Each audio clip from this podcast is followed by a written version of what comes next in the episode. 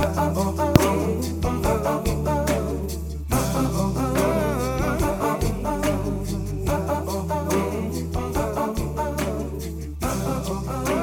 it's Kelly Sterling, and welcome to my podcast, Talking About Midlife. Today I'm talking to Dr. Sarah Smith. Sarah's an osteopath with a special interest in women's health, and Sarah helps a lot of people with pelvic issues.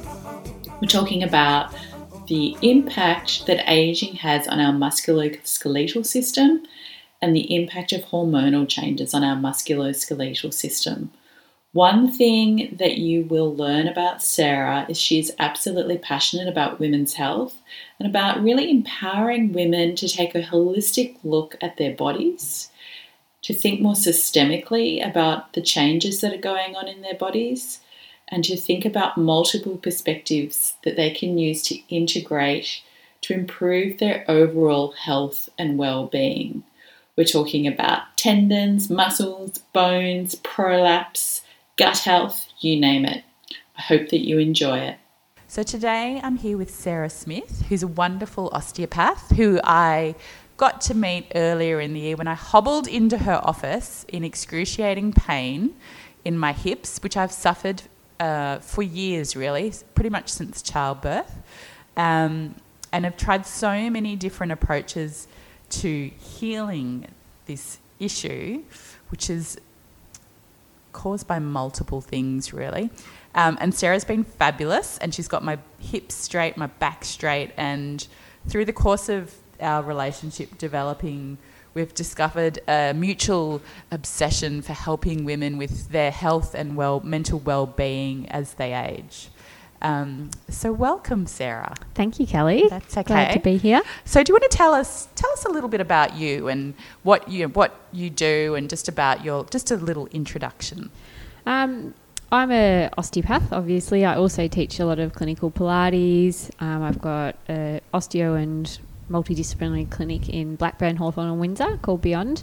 Um, I guess my interest in women's health that we've both come to realise we love um, has stemmed from being diagnosed with breast cancer at the age of 25.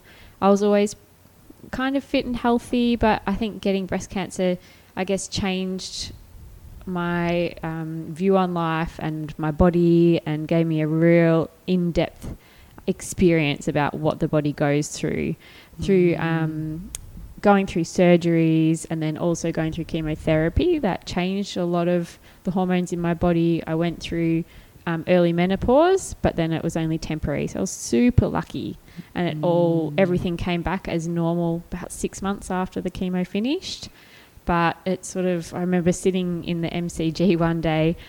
It was freezing cold, watching the football, stripping down to a singlet because I was just sweating profusely in Wow. the MCG stadium, having a lovely hot flash, as we call them. Wow. Wow. Um, but yeah, so I was really lucky to get through all of that, and at the end of it, managed to have a beautiful set of twin girls naturally with my husband, and yeah, bless my stars every day.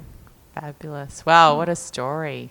And so that really kind of started your journey towards women's health as a Yeah. specialization for you? Yeah, definitely. That triggered a lot of things because I think our bodies go through so much as women from when we hit puberty when we're young girls through to mm.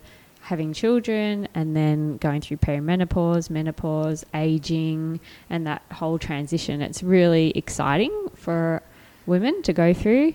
And I think it's amazing what our bodies deal with. Yeah, Um, for sure. I guess with the whole breast cancer, like it was a huge journey.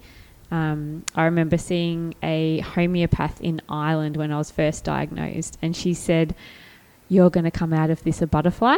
And I was like, Mm. Oh gosh, what is this? But it's stuck with me forever. And it, I do feel like I've really grown from the experience. yeah, huge transition. Mm, yeah. menopause. It's a huge transition. And I always say to women that I coach, you know, the symptoms are there for a reason, and we things we've got to pay attention to our body and the messages. And it's really about helping you find the full expression of your feminine, whatever that is. Uh, so it takes a lot of leaning in, I think. to Yeah. get toward that. And I think as women, we really do need to listen to our bodies. Mm. And I feel like as an osteopath, when I'm treating women, I'm getting them to listen into their bodies a lot Mm. in terms of what they're feeling emotionally and Mm. where the pain or stiffness or what they're presenting with when that occurs. Is there a correlation with what's going on in their lives? Yeah. So, what is an osteopath and how are they different in their approach to treating their patients? Um, so, an osteopath is a health practitioner, and we treat the musculoskeletal system, but we also treat, I guess, the nervous system, the circulatory system, because everything's related. Yes. So, our principles is that um, structure governs function. So, Yeah. if we can align the body as best as possible, then the body has got its own self healing mechanisms. Yeah. Now, that might sound a little bit out there for some people, but it really makes sense because if you think about the alignment of the body, um, if all of your, if everything's balanced up, then everything inside will be balanced up as well. Yeah. No, so certainly in my somatic training, um, you know, we approach it that the body has an innate capacity to heal itself. Yeah, exactly. Yeah. So it's very similar to um, other professions as well. Like we incorporate a variety of techniques such as um, massage. We do some. Some of us do needling. Some of us do manipulation. Some of us do craniosacral therapy. Um, there's a whole variety of conditions. Some it's it can be really gentle, so we can treat people from newborns through to the elderly. Yeah. I've treated people, you know, babies from one week, and I'm treating a 95 year old lady at the moment. And yeah.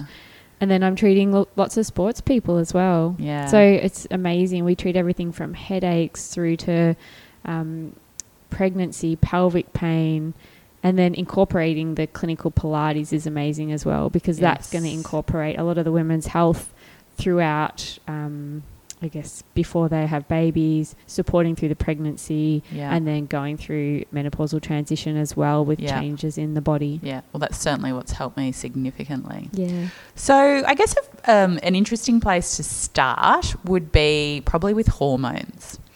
Um, Huge topic. Yeah, it's it's a big topic, and particularly as you're transitioning through perimenopause toward menopause, um, we all know that our hormone levels start to change. So for some people, it starts early as their thirties, but everyone's different because everyone's body's completely unique. So, what are the, some of the first things we might notice in our body when our hormone levels start to change? Um, so more physical symptoms that people might start noticing, I guess for women, is the big one is going to be changes in our cycles. Mm. So whether we start seeing um, longer periods between periods, hmm um, or we, they might stop completely. Everyone's really different with how Mhm. it happens. Some people will go for two or three months without having a period, and then it'll come, and then Mhm. it'll be a 28 day cycle, and then Mhm. it'll go another two months. hmm So it can be really varied. That's probably the biggest physical, the first physical symptom, I guess. Um, and then in terms of aches and pains, what I see when people come in is a lot of people starting to get reoccurring tendon problems. So Mm. bit of tendonitis in the shoulder or the hip, bit an inflammation, so an increase in pain. Mm. Um, women might also notice changes in mood hmm but we can all notice that a lot of the time just through daily life. Yeah, so whether yeah. or not that is um, the change in hormones or not. Uh, we also notice changes through our skin, hair, nails. So skin can become a little bit, um, start getting a bit thinner, and same with the hair. Um, and nails maybe not as healthy. Yeah. Um, a few other things we might also notice is just change in weight distribution and also because our sleep cycles start to change a little bit. So we have a bit of lack of sleep, a bit more fatigue. Yeah. Um, and then again, like if you're not sleeping properly and you're more fatigued, that's going to stress the body. So it's a bit of a negative circle that we've yeah, got to sort of nip in the bud somewhere in that negative cir- cycle Yeah. so that we can um, Sleep is a big ourselves. thing. I know last year I went through a period where I was sleeping about four hours a night. It was just killing me. But I seem to have got on top of that. Um, and I think for me, it's been, I mean, I've always exercised really regularly, but of course, when you're sleeping four hours a night, you don't really feel like getting up and doing exercise. No. But I forced myself and I've changed the ferocity of the exercise too. So I'm probably I'm not really running anymore. I'm sort of doing more gentle things. Um, and I've also I've always meditated, but I've also uh, included a qigong practice this year, which has had a massive impact. So just doing, still going to gym and lifting weights and keeping my shoulders and hips moving and doing weight bearing exercise, but the Pilates has helped my spine and my hips, and the qigong just has like obviously it has physical because you spend a lot of time in your core doing qigong, but the mental rest that you have in that session is just phenomenal. Yeah. I think one of the things I see in practice is that as I think after we have children, so a lot of people are having children in their 30s, even late 30s, Yes. 40s now. Yeah. And then we think we can go back to doing the same exercises that we were doing before having Yeah. children. But our bodies change so much. And then I see um, women going and back into the gym, back doing HIIT classes, high impact classes, straight back into running before their bodies have recovered from the pregnancy. Mm. And so that automatically puts their tendons and joints all on stress Yeah. um, as well as changes the cort- the hormone levels. So your cortisol levels will go up with the stress, and then that's going to change the inflammation in the body. yes. Um, as well as that, like as we come more into perimenopause and menopause, you get changes in the tendons from the collagen deposition. So with the change in drop in estrogen through Yes. perimenopause, yes. you're going to get changes in collagen deposition. So our bodies don't heal as well. So if you put all a lot of those negatives, which this sounds terrible, like, but it's not all bad. um, so with changing the collagen, lack of sleep, fatigue, yeah. and then women going out and trying to pound the pa- pavement to try and get these extra excess kilos off, yes. and then they're not sleeping, they're not recovering, their muscles aren't recovering. Yeah. And so it's just that constant state of micro trauma going through their body. Okay, that's a really great way of explaining it. Hmm. And so the collagen depletion, which I imagine is caused by estrogen levels dropping, is that right? Yeah, it's Or changing. related to that. Yeah, Yeah. just changing. Yeah. So with perimenopause and menopause, the estrogen does drop. Yeah. Um, collagen is needed to repair tendon tissue. Yeah. So if we strain a tendon or it re- undergoes micro trauma, Yeah. we need that collagen to be laid down. And it's the same with all any elasticity through the body. Yeah. So if you've got um, even through skin, through muscles, Yes. we need that collagen in there to give Yeah. us that elasticity Yeah. and that strength. But this is where it comes back into the strength training. So you said you felt so much better with Pilates and Yeah. strength training, Yeah. and that's what's so important as we go through life. Yeah. Um, as we get older, you've got to. They've done studies and they recommend that women over 50 do minimum of two strength sessions a week. right. Now, you don't have to go hard in those strength sessions. No, I You're not- certainly don't. No. But I'm I'm consistent. Like I try and do it two to three times a week. Yeah, amazing. Yeah. And then picking your Pilates, your swimming, something like that to keep the body mobile as well. Yeah. To keep those joints mobile. And you can still go and do some, if you feel good, go and do some high impact. Get that heart rate up Yeah. because that will get the blood circulating. That the blood will provide all the nutrients and everything into our muscles to help heal everything. I like to think of blood as kind of like the green smoothie for our body. Ah, so it kind of nice of provides thinking about all it. the good stuff for us. Yeah.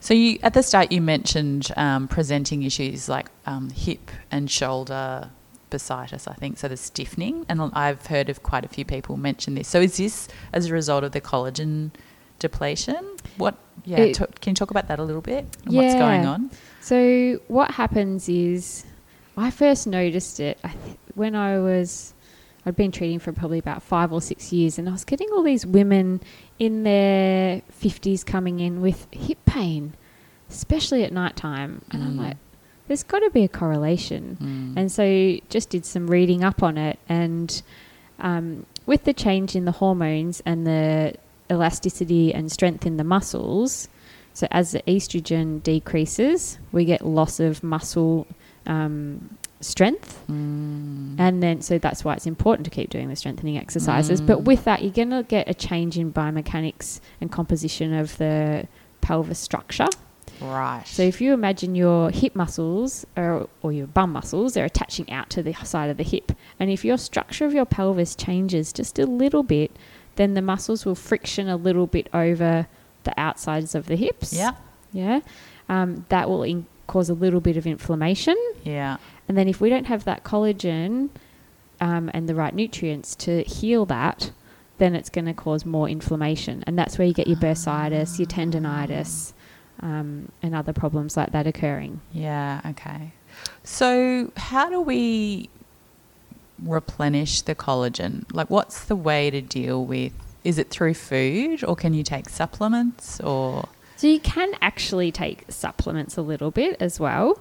Um, you're probably better off to talk to a naturopath about which are the best supplements Yeah. to take, but you can actually get collagen supplements, and bone broth is another big I drink one. bone broth? Yeah. Yeah, because Chinese doctor I said to me, love bone drink broth. it every day. Yep. Yeah, So good. Get some nice, good sort of fatty bone marrow, and Yeah. it's really good for you to have, and it's great for your gut lining as yeah. well. Yeah, Um, you can get some really good recipes online or from your naturopath, and you can even buy it. you can buy some You good stuff in organic stores as now. well. Yeah, Um, but there's also some really good changes we can have through diet and nutrition. hmm So, vitamin C is a big one, um, and that promotes the healing of connective tissue. Um, and you can find that obviously in your vegetables, um, strawberries, kale is a good one, um, tomatoes, broccoli. So, all your green leafies are great Mhm. in terms of nutrition. hmm One of the other vitamins is zinc. And so, we all know zinc's great for hair and nails, don't we? Um, yeah. So zinc's going to be really good your seafoods um, and your seeds, whole grains, nuts, that sort of stuff. Yeah. And then vitamin E, which we all, you know, obviously go through thinking, oh, vitamin E, we relate it to skin as well. Yeah. Um, so that's going to help with anything um, with collagen. So vitamin E is going to be more in your eggs, asparagus, avocados, kale again, um, and some sunflower seeds. And then, of course, protein's really important because protein helps obviously build our muscles. Um, and so that's going to help to, I guess, maintain that strength as well. Fantastic. So, can I just come back to sleep for a minute? Because sleep, I think, is just massive. Doesn't matter where, you know, I notice with my kids when they're not getting enough sleep, they're ridiculously difficult to deal with. But so am I when I don't get enough sleep. And so, you know, it has such an impact on our mental, emotional, and physical health. So, am I right in assuming that if we're not getting enough sleep, that's going to potentially cause stress? Yes. Um, and so that impacts on obviously people's capacity to cope. I know that as a coach. How, is, how does that stress Im- impact on um, inflammation in the body and maybe gut health? Like, is that something to think about with stress? Yes. Yeah. Big area. Yeah. Um, There's a lot of questions in there. So, one, we need sleep to heal the body. Yeah. Yeah. So, when we, and we don't need eight hours sleep a night. You don't have to have that, and not many people do. Mm. Um, everyone's a little bit different, in my opinion. Um, I think that it can, if you don't get enough sleep, it can affect your quality of life. Um, you know, you, you get really moody, um, you can get highly irritable, and then if you're not functioning properly, your body's not going to function properly. Mhm. So if you're getting more stressed, you can get more anxious, Mhm. and then that can change your cortisol levels Mhm. if your cortisol levels, that's a hormone secreted um, that is secreted in times of stress. So think about a flight fright Mhm. Response. Freeze, Yeah. Yep. Yep. So if that's happening, um, and if it's happening all the time, and the cortisol is being released all the time, then you're going to get this constant state of inflammation through the body. Um, So with that um, release of cortisol as well, you're also going to get increased um, sort of gut problems Okay. because you get a thing called leaky gut. yes. So we get increased permeability of the small intestine. Mhm. Um, normally they've got. Normally, a lot of the particles can't come out of the small intestine, but if you've got leaky gut, there's gaps between the cells, and so a lot of the chemical um, food particles, sorry, will come out through those little gaps. And then the chemical inflammatory mediators will come towards the gut lining and go out into the body. Yeah. Yeah. So if that's happening all the time, then you're going to get inflammation throughout the entire body. Got it. And it's a bit of a negative circle because then if you've got inflammation within the body from that problem, then the body's going to see that as a bit of an imposter and it's going to fight more with Yes. more information Yes. Yeah, and then I can see how people get really, really run down. Yeah. Um, and certainly when you're in, you know, that fight or flight or freeze cycle all the time and you're pushing against your window of tolerance, so that's your body's capacity to sort of regulate, particularly your emotions as well. And I see that in coaching when people are like pushing, they might be in what we'd think of of the red zone, right? So they're either pushing on their fight, flight, they're in that pattern all the time, and that impacts on how they show up in the world and how they interact with other people and the quality of their relationships and the quality of their Yeah. decisions and you know that's their, their capacity to just be with their emotions is they're not functioning at their optimal level I think in practice, the biggest thing, one of the big things I see is, and it's so common in women with, you know, we juggle so much in our lives. And Yeah. we've got the children, the grandchildren, the job, we've got the pressure to do everything we do at home as well as everything that our husbands are doing at work because we want these amazing careers as well. And we've got there's a lot of pressure and we're really good at it. We're really good at handling that pressure, but Mm. we're also good at bottling it up. mm. And I see it in women. They come in and they'll have pain in their neck and shoulders, in their jaw from being really tense. Um, they'll feel like they've got that a bit of brain fog and they can't concentrate. Mhm. They're moody. They might have a bit of um, gut problems as well, whether it be Mhm. constipation or diarrhea Mhm. um, or just a feeling of unease in the gut. And they Mm. won't, a lot of people don't identify that it might be a bit of anxiety, Mm. um, which is a huge trigger for the release of cortisol and a Mhm. huge trigger for aches and pains and inflammation as well. yeah So, I, like, I see sense. people, I had a lady um, earlier this year in, and she was in a job which she loved, quite stressful, and she had a bit of gut problems and low back pain with it. And she was only in her mid 30s, she was Mm. quite young. Um, and she, I was treating her back, and we were talking about her gut health, and we sent her off to a naturopath. They sent and a dietitian she saw as well, and she tried everything. She got tested for all her FODMAP um, foods, and nothing came back really. So they Mm. said, "Oh, let's just try it and see what happens." Mm. Helped a little bit, but the thing that helped the most was when she got a new job, yeah and she was Because I think the body tells you when something, I mean, this is certainly obviously the space that I work in with people all the time, is that um, it is often telling you, or it, I notice when people are in relationships that are not healthy for them. And often it's their body reacting first, and then their brain kind of gets with the picture some months down the track. that, yes. oh, okay, I'm really, I've been unwell for a long time. Maybe this is not going to be working for me. And it will often just creep up on people. Mm. So by the time they come and see me, they might have had this problem on and off for 12 quite months. some time. Yeah. Yeah. yeah. Well, I guess the, you know, for the, the emotions to be sitting there for a long time, it has to be there or travel for a long time before it gets to a pain stage, I imagine. And by then, it's probably, you know, quite woven into the fabric of how they are at that point in time. Yeah, and it's how the brain perceives pain a little bit as well. yes. Yes. Um, which is different for all of us. Yeah. yeah. They say n- nerves that fire together wire together. So the more Ah. the pain's there, the more the brain will perceive that pain. Yeah. Yeah. That's a really good little saying. I like that. okay. Well, we'll come back to sort of what to do a little bit later. One thing that um, that I'm interested in is um, around prolapse and um, continence issues. Um, I've noticed a few people that I'm friends with over the years are sort of post birth having prolapse issues. and then I'm noticing that some people that I work with, as they get older, it's becoming an issue. Can you talk to us a little bit about prolapse and what what is that all about? What's actually going on? So, prolapse is essentially something that's happening when the pelvic floor muscles weaken. Yeah. So, as we go through, I guess, childbearing years Mhm. and then perimenopause, menopause, the pelvic floor muscles muscle composition changes. So it becomes a bit weaker. Mhm. Now, the pelvic floor muscles, would you believe, are muscles. We Mm. need to work them, Mm. and we need to work them in a way to strengthen them to stop a prolapse occurring.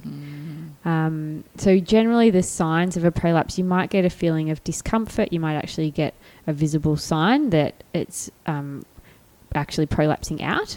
You might have to push it back in. Yeah. But there's also the um, the incontinence issues that come with it. So Mm. that's probably the biggest thing that people will notice. Mhm. And it can be just a little bit of stress incontinence, which Mhm. is just leaking when you've got an increase in intra intra-abdominal pressure, so Mhm. coughing or sneezing. Mhm. They might notice a bit of leaking.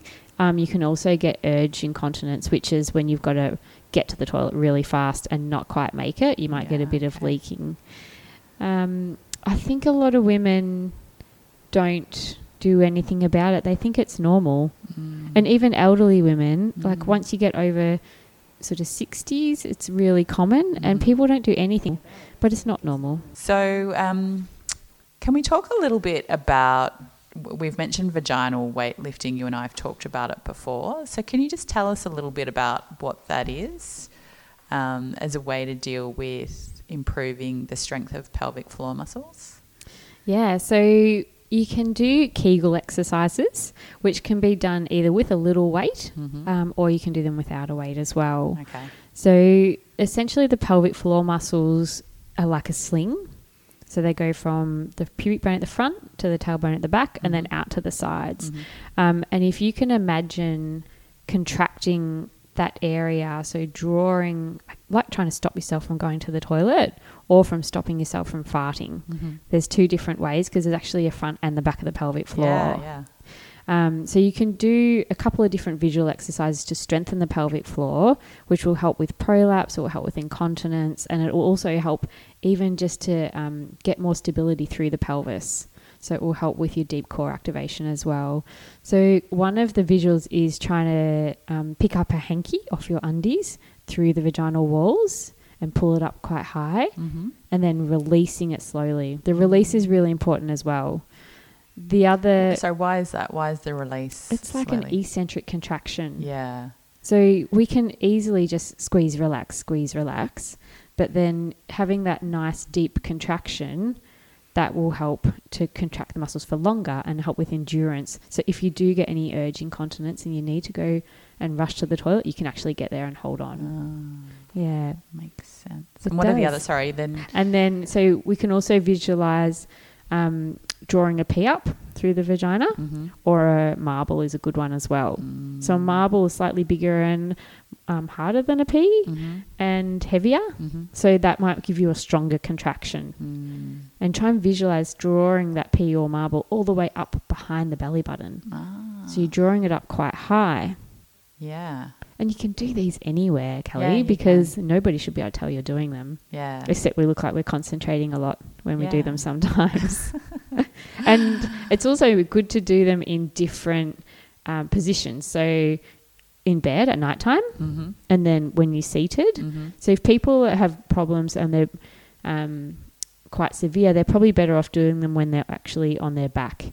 Because when you're seated, you're doing it against gravity, so it's already quite hard. So you Yes. might want to start just doing it when you're lying down on your back or on your tummy. Okay. So um, the liver plays a massive role in, um, I guess, processing hormones, so estrogen, testosterone, processing food. In Chinese medicine, they strongly associate it with anger in our body, so we store our anger there. So, can we have a bit of a chat about the liver and the best way to support it? Yes. Um, again, it's a lot of the support is going to be through looking after your body from a holistic aspect. Mhm. So, in terms of nutrition and lifestyle, Mm-hmm. um, and not putting too much stress on your body, whether it be from external or internal um, presence. So, thinking of your liver as it's a real working organ in that it's got to flush everything that comes into your body. It essentially flushes it back out into the system. It Mhm. neutralizes it Mhm. and then puts it back into the system. Mm. So it's cleansing us. And if we've got all these external toxins, so your pesticides and all your um, chemicals in your house that you use, Mm. anything environmental that's not great, and then on top of that, you're putting lots of sugar and lots of inflammatory foods into your body, Mm. that's going to put your liver under a lot of stress. Mhm. So it's going to have trouble cleansing all of the hormones, and then that can cause a bit of a an imbalance Yeah. in your whether it be in your um, estrogen. It can be a big one in terms of perimenopause and also testosterone. uh, a naturopath friend of mine uh, said to me, so um, that the because the liver's working really hard when you're going through many perimenopause to process the different types of estrogen, and often the time that it works hard is at night. So sort of one till three in the morning. That's coming back to your sleep, isn't it? exactly. Yeah. And so to, um, you know, if you do find yourself waking up, um, so she recommended to me to take some liver support, which I've been doing this year, and it's re- I think that was the thing that really turned my sleep around, but also uh, to really think about what you're eating, um, and that a lot of vegetables are actually easier for the body to process. Your green leafies. Yeah. And so, you know, other reading that I've done through other health practitioners, they all suggest during perimenopause and menopause vegetables like load up on vegetables. Yep. And yeah, a- Fish as well is a really good one. So lots of veggies, lots of fish. Um, again, like your vitamin D is really important as well, and Mhm. vitamin C, Mhm. zinc.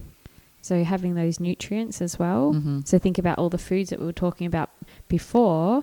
Um, so your nuts and seeds, your healthy fats, your fish. So especially like your salmon, mackerels, those sort of things are really great. Yeah. Um, and then all your green leafies, Yeah. kale, broccoli, asparagus. They're all fantastic. Yeah.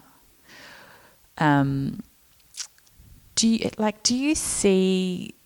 Because I notice the anger, like with women I'm coaching, how you know the the psychological aspects of perimenopause st- start way before the physical, and so how it shows up is, "I'm not doing this anymore." Would be the phrase that I see come up. So whether that's things around the house, getting really annoyed with their partners, um, just with their jobs, wanting to make changes, but um, there's a need for change that's being driven in there somewhere, and that's around the patterns. And and maybe it's, I think for a lot of people, it's what we were talking about before. It's the need to put the self first. So it's the body saying, no, don't give, give, give anymore. It's your time to put yourself first. Um, and then sort of I gently suggest, why don't you go and talk to a naturopath or why don't you go and, you know, seek some alternative advice? And it always comes back that their liver is playing up as well. And so I've noticed when not only do they change their diet, but they also start connecting in with their emotions and what's going on, they get a they get a better result and try and lean in to that anger and, and really understand what it is. But how do, do you notice how that shows up in their body, the anger? Is it in their muscular tension, like the things that we were talking about before? I guess anger could be a form of stress, Mm-hmm. and I would see stress in probably 90% of my patients. Yeah. um, so, and I, I think with anger, by the time we see them, especially for you as a coach as well, Mm. it's been there for a little while because they've actually come to do something about it and they've Correct. identified it Yeah. or you've identified it for them.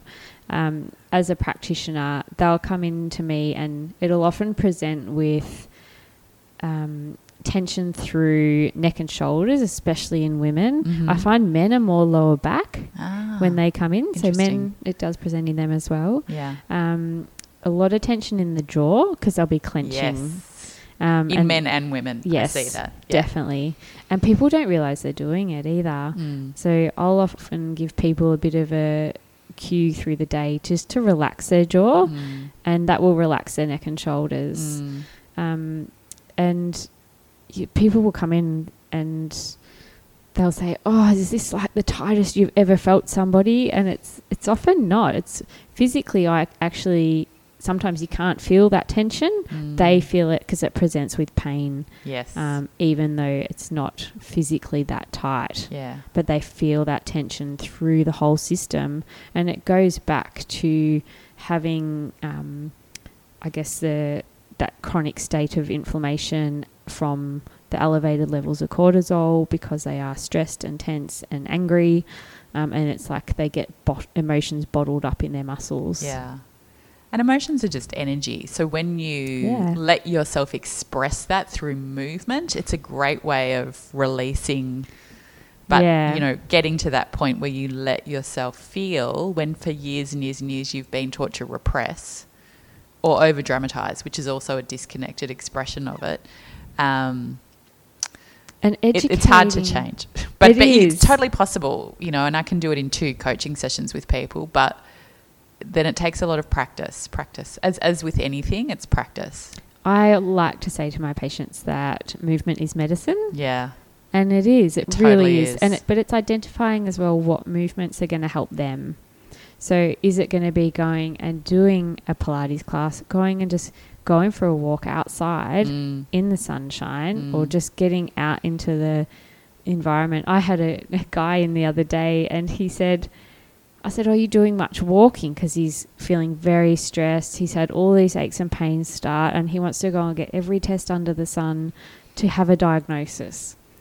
And I said, I think it might just be some stress because none of his blood tests have shown up anything. Mm. I said, Are you walking? Just go for a nice walk. And he said, Oh, I walk at work all the time. And I'm like, That's not walk. You've got to go outside, experience the, you just get out there in the fresh air, go for a nice walk or do some nice stretches, do some breathing exercises. Breathing is huge for the body and calms the nervous system down. So that's going to decrease your stress levels.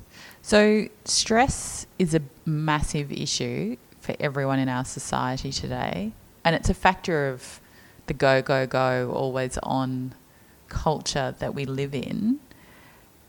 What's the impact on hormone production? We talked a little bit about it before, but we didn't really get into the nitty gritty of it. So, does it reduce hormone production or? It changes it mainly Okay. through the um, elevation of the cortisol levels. Right.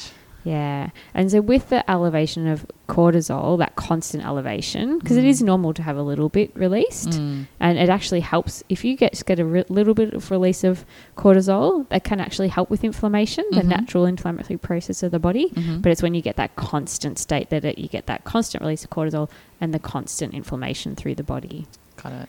And so if you've got constant stress, constant inflammation, you've got increased pain throughout the body. So any little problem you might have in your body, whether it be a bit of tendonitis in your shoulder or maybe a little bit of tension in your one of your muscles, that will be amplified. Got it. Interesting. So, um, as well as estrogen and testosterone, let's talk a little bit about the ovarian follicles and um, their impact on the musculoskeletal system. So, um, a lot of people experience, so we've talked sort of generally about shoulder pain, hip pain, but a lot of people experience as they get older osteoporosis. It's a big It issue. is. Osteoarthritis and other Yeah. illnesses like that. Can we talk a little bit about that and Yeah, how they come about? Um, so this is one of the things I think we don't realize so much, even though we do get it drummed into us. Um, you know, once people start hitting their fifties, they need to start getting thinking about these things. Yeah. So osteoporosis is generally it's a decrease in the bone density, Yeah. and it starts happening from about age of fifty Yeah. with the drop in estrogen Yes. because of the change um, in our hormones. Uh, so the most important thing you can do for that is to make sure that you're doing some weight bearing exercise and Mhm. have a really good diet as well. Mhm. So having um, adequate vitamin D and calcium, and then also um, enough sun. So get outside. Make sure you know, obviously within um, safety limits, but it, it's all helps to um, stop that decline in the bone density. So, in terms of um, diet with osteoporosis, because I've read some resources that say for women, like a, a dairy laden diet is not great, but then obviously you need calcium to come from somewhere. Yes. So, what what is appropriate? Everyone's. I'm not a dietitian. Yes. or a nutritionist, so I can't give too much advice. Yeah. Um, there, some people say have soy as an alternative. yeah, yeah. Um, I think some people can. This is just from my observations. Can stand yogurt a bit easier than like your milks. Yes. Milk can be really processed. Yeah. Um, and a lot of people say don't do dairy, don't do dairy. But a lot of the time it's because dairy's not coming straight from a cow. If it was straight from a cow, it'd probably be really good for you Yes. but it's not. It's processed, and then you go and you buy your lactose free with no pro- protein of this and your skinny milk, and and they've gone through more and more processes to get them to that state. Yes. So it's quite a processed food. Yeah. Um, so best to talk to a dietitian or nutritionist about that. Yeah. Um, you can have calcium supplements, vitamin D. Get out in the sun, but more and more people now have vitamin D deficiency because. Again, we're we're running because the gauntlet. and our sunscreen, particularly in Australia, the southern hemisphere, is incredibly strong because we have huge melanoma Yes. issues. Yeah. Yeah. Um, just on osteoporosis, I guess the biggest thing with that, because people will think, well, what's wrong with bone weakening? But it's not uncommon once women, and it's not even women as they get older. I've had patients in their 50s get um, compression fractures in their spine. Yeah. And I had one lady who was she was doing gym and she was running half marathon and super fit and active and she went away um, traveling over in Europe and carrying heavy bags and packs and ended up with a compression fracture Okay.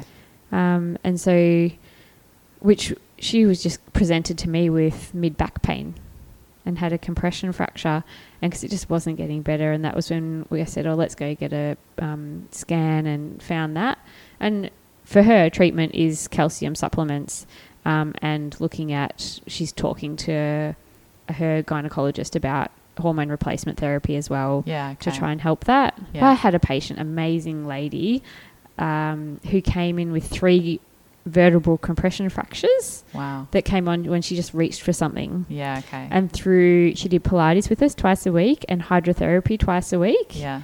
And she, no joke, got about, I reckon, eight centimeters taller. Really? Yes. Amazing. Incredible. Because strengthening all the muscles that support the spine Yes. helped to re, um, I guess, helped her posture. Yes. And so it took a lot of the weight off that those spinal segments. It was amazing. Do you notice, um, just segueing slightly, but this thought Mhm. just came into my head. So, a lot of women post birth, and I've noticed a lot of women my age in their late 40s, and I certainly had this issue, like getting a lot of um, compression in the diaphragm and the pleura, and like you're all kind of jammed up in there. Um, and those oblique muscles not really firing or doing what they should be. And I, I suspect in myself it was just um, post birth, like having two really big babies, and maybe they just were in that pattern of. You know, having a baby inside, and they just never did come back in properly. And that a lot of my obviously my training work in fixing my hips has been working on those. Is that common?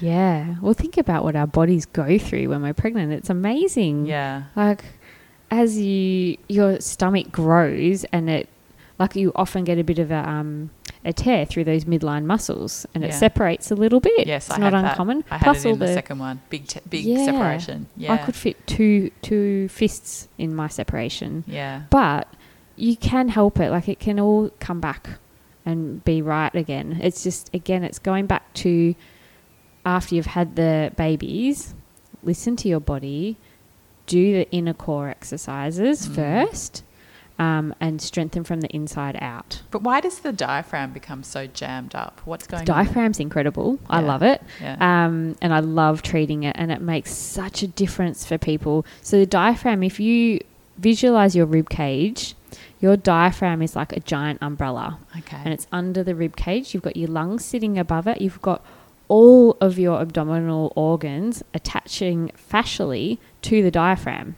So, as you're as you're pregnant, your diaphragm gets pushed up, and those abdominal organs just push to the side. But everything's kind of still attached to each other. Mhm. And then the baby comes out, and everything's got to find its place again. Yes. Yeah, and the diaphragm's also attaching to all your rib cage. And if Ah. you remember back to when you're pregnant, the rib cage gets pushed out a little bit, Yes. and then it's all got to come back together. yes. Um, as well as it being attached to all the abdominal viscera. So think about all your leaky gut and everything that's going to directly influence the diaphragm. Ah, okay. Think about if you're anxious. So the diaphragm's a breathing muscle, right? Yes. Um, if you're anxious, your breathing's not amazing. So Breathing in you- shallow. you very shallow, breathing, so your diaphragm will tighten up. Then your rib cage is going to stiffen up, and then your ribs are attached to your middle back, Yes. and so your middle back can be painful as well. right. And then your middle back around that um, sort of lower thoracic, upper lumbar area, Yeah. so the top of the waistline there. All the nerves from there go out and supply your digestive system. ah, So if that's not so right, then all those nerves are going to get irritated going into the digestive system, which is going to irritate it more. Okay. And does that, if you, will that cause leaky gut, or if you're already, It will feed off each other. feed it? Yeah, Vicious cycle. it is a vicious cycle. Interesting. So that's where simple things like your pelvic floor exercises, because the pelvic floor is linked fascially with the diaphragm. It's part of your core muscles. We all talk about the core muscles all the Mm. time. Mm. And the core is actually comprised, it's like a big cylinder, and you've got your pelvic floor at the bottom, the diaphragm at the top, Mhm. and then you've got your big um, transverse abdominis, a big seatbelt muscle at the front, Mhm. and then another little one at the back called the multifidus.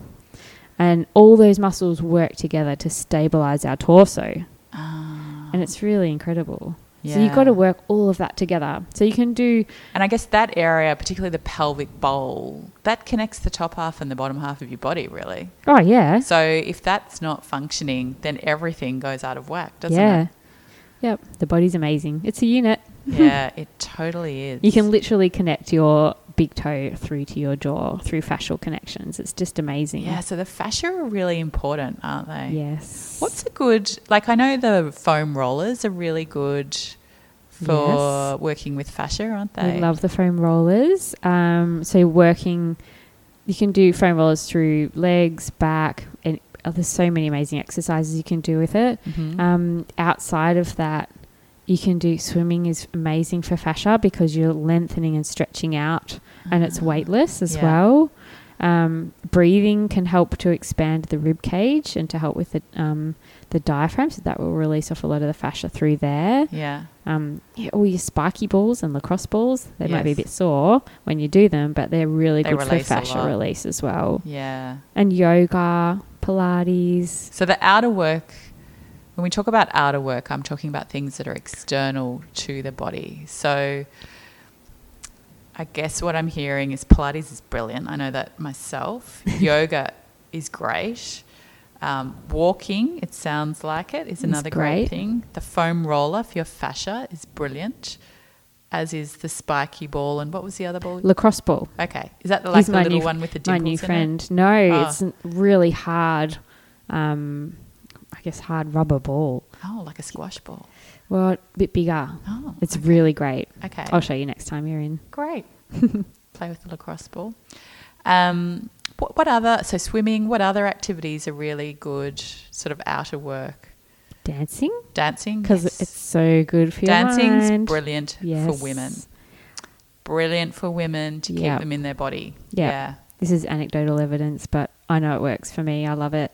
I do it with my kids, and it makes me feel good, Yeah. even in the lounge room. But I see women in. well, it's pleasure, right? yeah, So it's fun. pleasure, you know, in any form, obviously not when it's related to drugs or anything like that. Yes. But creating pleasure, whether it's sexual pleasure or pleasure in your body, Yep. is very healing for people. Yeah. And they actually say like sexual is um, also very good for pelvic floor and to keep the health Fabulous. through the pelvic floor as well. Floor. Yeah. And um, anyway, like that's Might a not be an option for everybody, but- conversation, whole other conversation, which I will be talking to another coach about, two coaches about sexual pleasure and how they help women as they get older Yeah. and keeping all the vaginal muscles um, lubricated, Yep. working really well. Um, and I've read so much about it in books as well.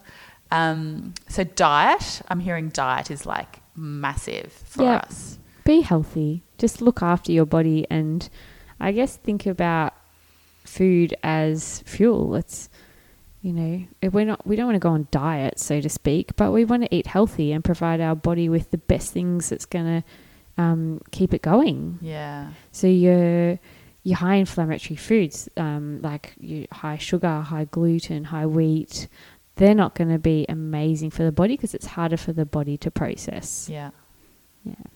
Um, and the inner work. So the inner work is things like meditation, breath work, qigong is great inner work, tai chi, journaling is great for inner Yes. work.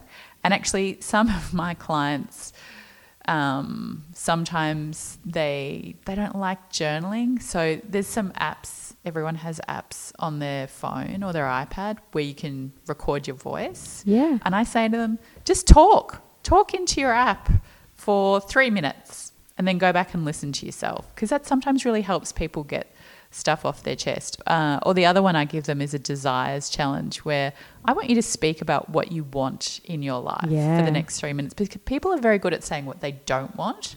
But when you get them to focus on what they do want, they struggle. And I think that's a little bit about, you know, our cultural narrative, but it's actually a really constructive thing in helping people. I think gratefulness is Gratefulness is great.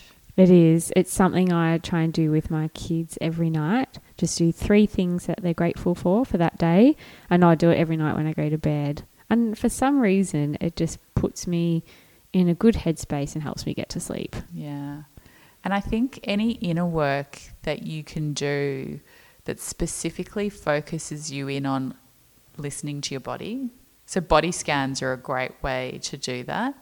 Um, I think they're great. So there's there's lots of different approaches and breath work, which I don't think I mentioned, but I'm noticing because Yeah. I'm learning to be a breathwork teacher, and I've just noticed even around Melbourne, there's more breathwork classes There's a popping lot. up. So that's fabulous. There's just a lot more options out there now. There's so many mindfulness classes, but it's finding something you enjoy Yeah. that you can put in. If we've got a busy life, you don't want to try and squeeze something else into it that's going to make you more stressed.